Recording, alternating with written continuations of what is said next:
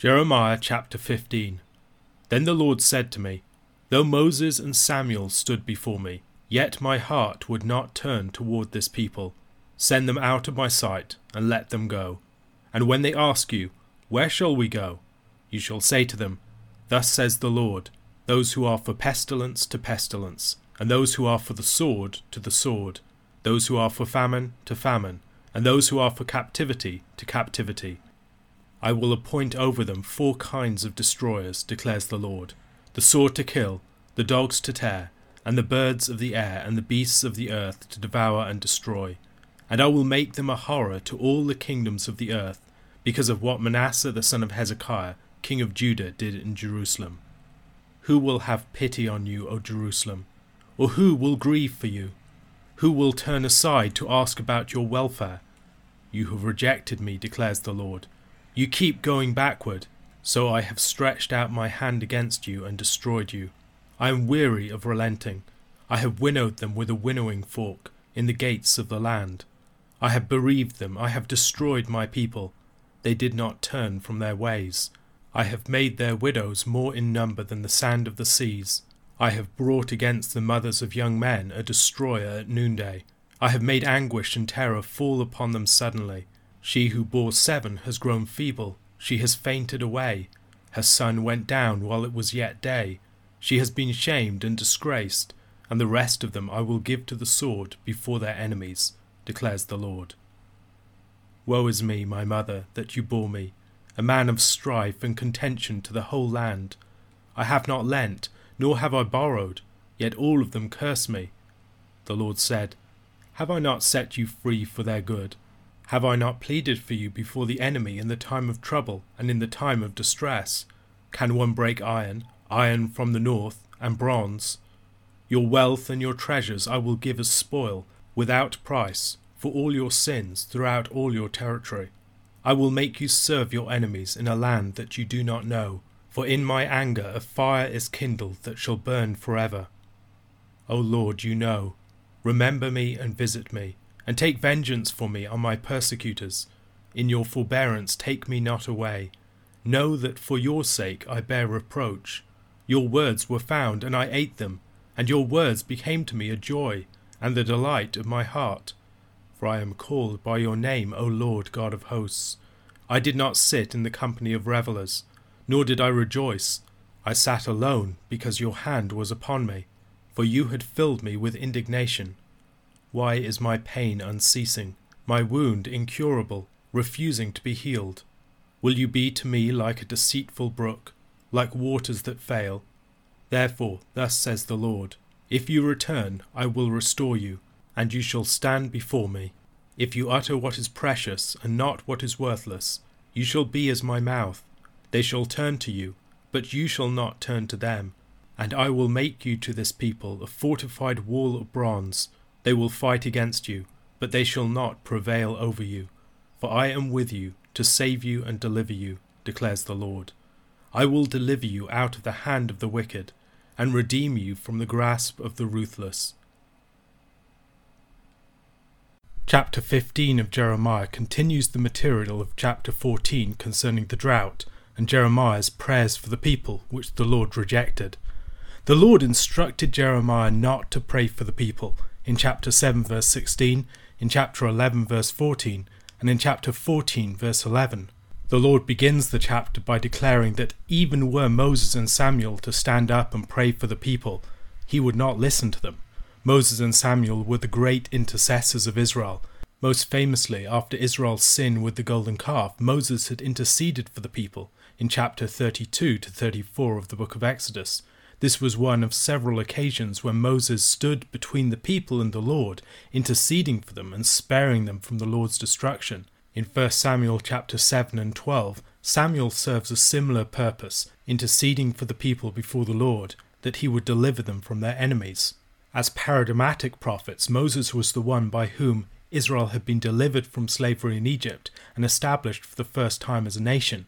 Samuel was the prophet who stood at the foundation of the kingdom, in Hosea chapter 12, verse 13, it seems that the prophet is referring to these two characters.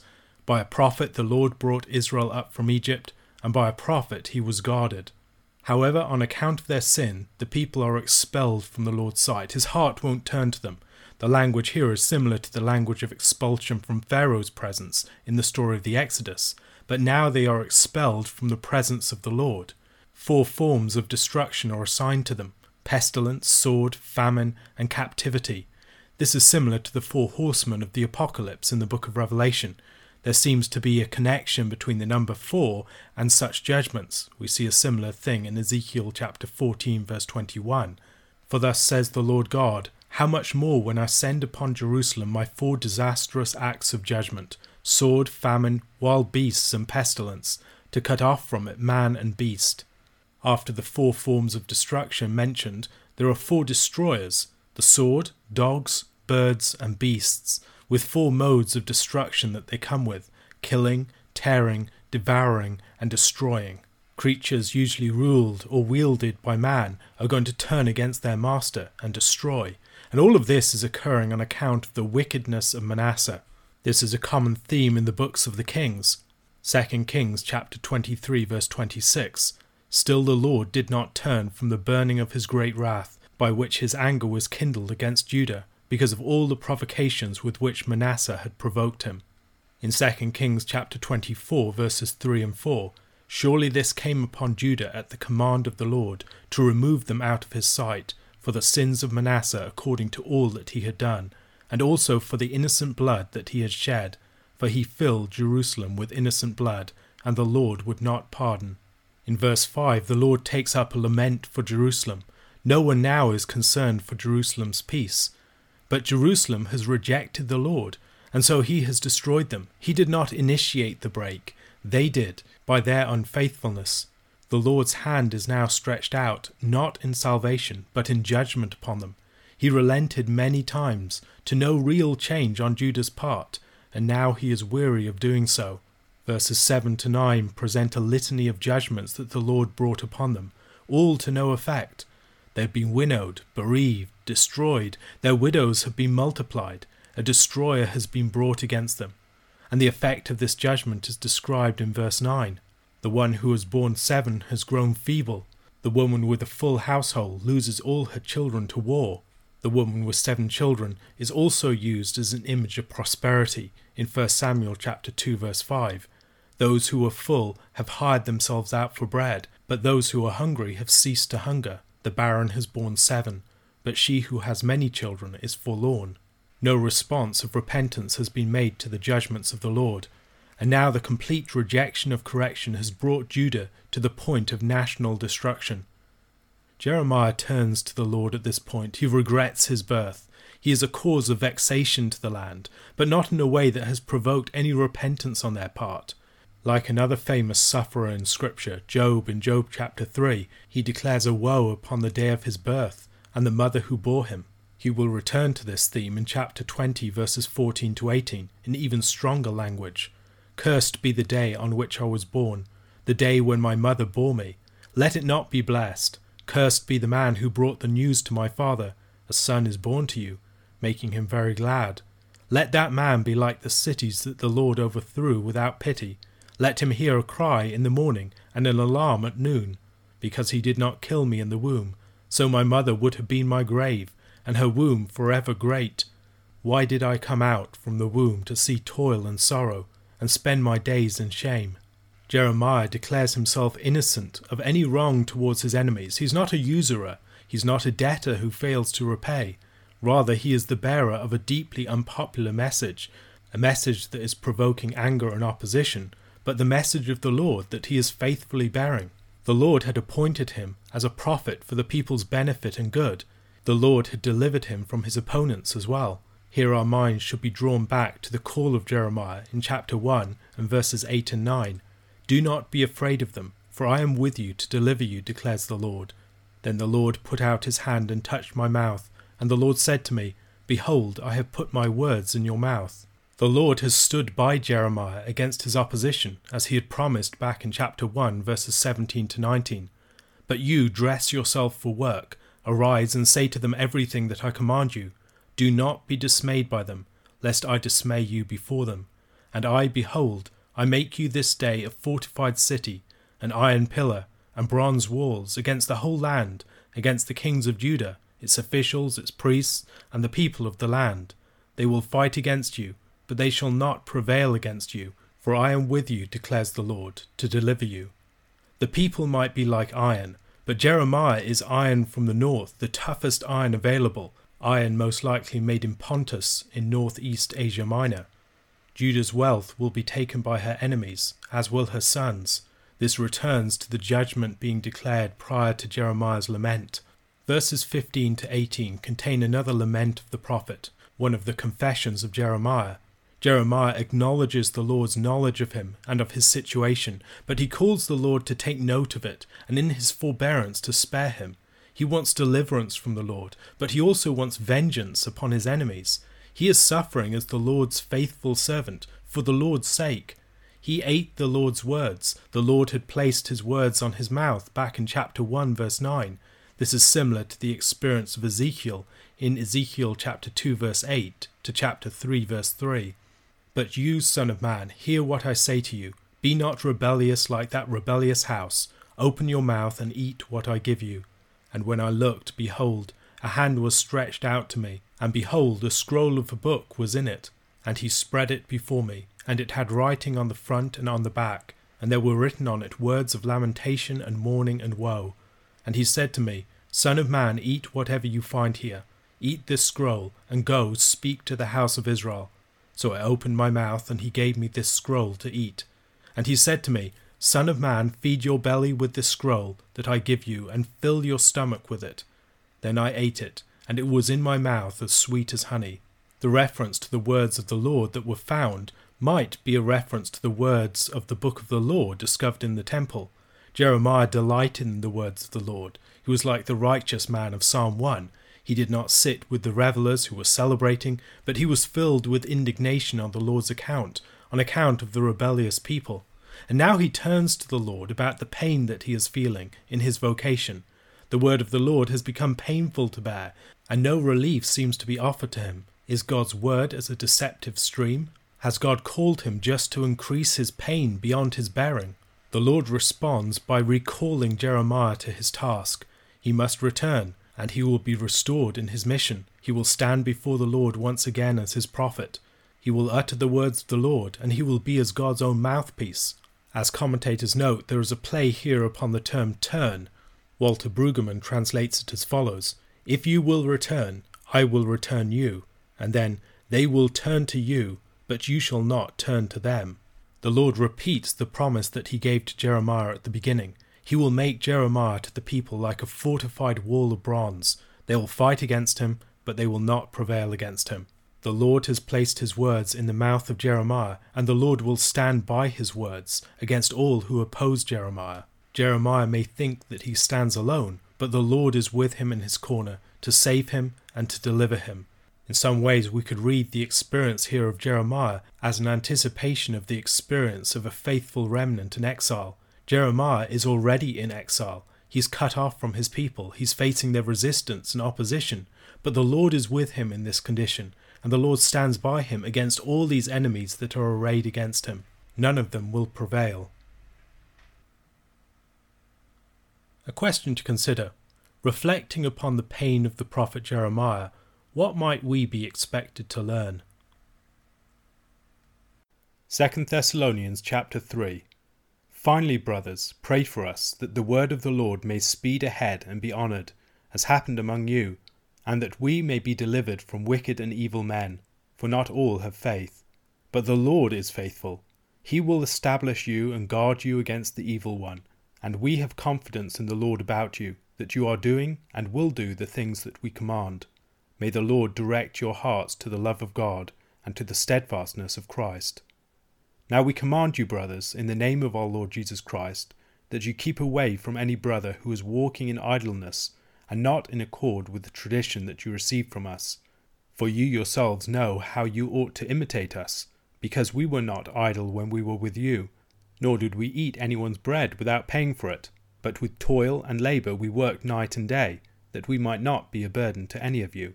It was not because we do not have that right, but to give you in ourselves an example to imitate. For even when we were with you, we would give you this command If anyone is not willing to work, let him not eat. For we hear that some among you walk in idleness, not busy at work, but busybodies. Now such persons we command and encourage in the Lord Jesus Christ to do their work quietly and to earn their own living. As for you, brothers, do not grow weary in doing good. If anyone does not obey what we say in this letter, take note of that person, and have nothing to do with him, that he may be ashamed. Do not regard him as an enemy, but warn him as a brother. Now may the Lord of peace himself give you peace at all times in every way. The Lord be with you all. I, Paul, write this greeting with my own hand. This is the sign of genuineness in every letter of mine. It is the way I write. The grace of our Lord Jesus Christ be with you all. The third and final chapter of 2 Thessalonians begins with a request for prayer. In 1 Thessalonians chapter 5 verse 25, Paul had also requested prayer, and now he gives more detail of what he wants prayer for. He speaks of the word of the Lord as if it were a runner, and he asks them to pray for its swift movement. He wants them to pray that it might be honoured and glorified everywhere, as it was and is among them. The word of the Lord is the message of the reign of Christ, and Paul wishes to see it recognized and received for the glorious message that it is. He further asks for prayer for deliverance from the opponents they will face. The gospel has its fierce enemies, as Paul himself once was, and they need to be rescued from their schemes. Not everyone may have faith, but the Lord is faithful, and Paul expresses his assurance that the Lord will strengthen and guard the Thessalonians from the assaults of Satan. Paul is confident in the Lord and his faithfulness, and that confidence means that he is assured that the Lord will keep the Thessalonians in obedience to their instructions as his messengers. He also expresses a wish in the form of a prayer that their hearts would be directed to the love of God and the steadfastness of Christ. God's love and Christ's steadfastness protect our hearts in times of uncertainty and struggle.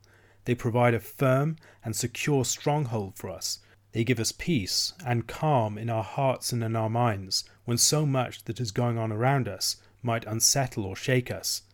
The unchanging character of Christ and the deep and unwavering love of God mean that even in the chaos of the world, our hearts can be at rest, as our fundamental standing is unchangeable. In 1 Thessalonians chapter 4 verses 9 to 12, Paul had already given instructions concerning church members who were idle and lazily dependent upon others. Now concerning brotherly love, you have no need for anyone to write to you, for you yourselves have been taught by God to love one another. For that indeed is what you are doing to all the brothers throughout Macedonia. But we urge you, brothers, to do this more and more, and to aspire to live quietly, and to mind your own affairs, and to work with your hands as we instructed you, so that you may walk properly before outsiders, and be dependent on no one. This sort of behaviour is clearly a problem in the Thessalonian community, as Paul returns to the matter again here, addressing both the church as a whole and the particular troublemaking members. Paul speaks of a tradition that the Thessalonians received from Paul and his fellow missionaries. The tradition in view here is not a teaching so much as a form of practice. Paul and his companions did not only give words of instruction, but also set a pattern of behavior for the Thessalonians to follow. Although the missionaries would have been within their rights to request financial support from the Thessalonians, to whom they were ministering at the time, they forewent that right in order to provide a necessary example. The able person who resisted working should not be supported in their indolence. That person should not eat. The model of diligence provided by Paul and the missionaries shows up the failure of those who walk in idleness. Those not busy at work find other people's business to get involved in and make a nuisance of themselves. They undermine rather than building up the church. This isn't just less than ideal behaviour, it is something to be dealt with in the name of the Lord Jesus Christ. It is disorderly. It is also something that brings dishonour to the church. The ideal is that people do their work quietly rather than being lazy busybodies, and that they earn their own living rather than depending upon others. The virtues that Paul celebrates here are not the flashy virtues, their virtues like working diligently, avoiding lazy dependency, earning your own living and paying your way, living a quiet life, and patiently doing good. We often imagine the Christian church progressing through more radical and attention grabbing virtues, but this largely isn't the case. The letter to Diognetus, a second century description of Christians, speaks of them as follows Christians are indistinguishable from other men either by nationality, language, or customs. They do not inhabit separate cities of their own, or speak a strange dialect, or follow some outlandish way of life. Their teaching is not based upon reveries inspired by the curiosity of men. Unlike some other people, they champion no purely human doctrine. With regard to dress, food, and manner of life in general, they follow the customs of whatever city they happen to be living in, whether it is Greek or foreign. And yet there is something extraordinary about their lives. They live in their own countries as though they were only passing through. They play their full role as citizens, but labour under all the disabilities of aliens. Any country can be their homeland, but for them their homeland, wherever it may be, is a foreign country. Like others, they marry and have children, but they do not expose them. They share their meals, but not their wives. Christians' lives ought to be quietly remarkable. Paul charges the Thessalonians to recognize those among them who resist the instruction of the missionaries. While not treating them as enemies, they should distance themselves from them, so that they might be ashamed and reform their conduct, and so that their poor behavior might be seen for the departure from the true pattern of Christian discipleship that it is. The conclusion of the epistle has similar elements to the conclusion of 1 Thessalonians, most obviously the final statement, but verse 16 is also similar to 1 Thessalonians chapter 5 verse 23. The peace that Paul declares in the benediction might also answer to the unsettling feelings that they had about the possible arrival of the day of the Lord. Paul also stresses here the fact that the greeting is written with his own hand rather than using an amanuensis. Similar statements can be found in 1 Corinthians chapter 16 verse 21 and Galatians chapter 6 verse 11. However, in Romans chapter 16, verse 22, we have the words of an amanuensis. Having Paul's own concluding greeting in his own hand as authentication, the apostolic authority with which the original letter came would be more evident. It would also help to avoid the problem of letters falsely purporting to be from Paul and his companions, a problem that was illustrated in chapter 2, verse 2. A question to consider what are some other quiet and unassuming virtues that should mark the Christian?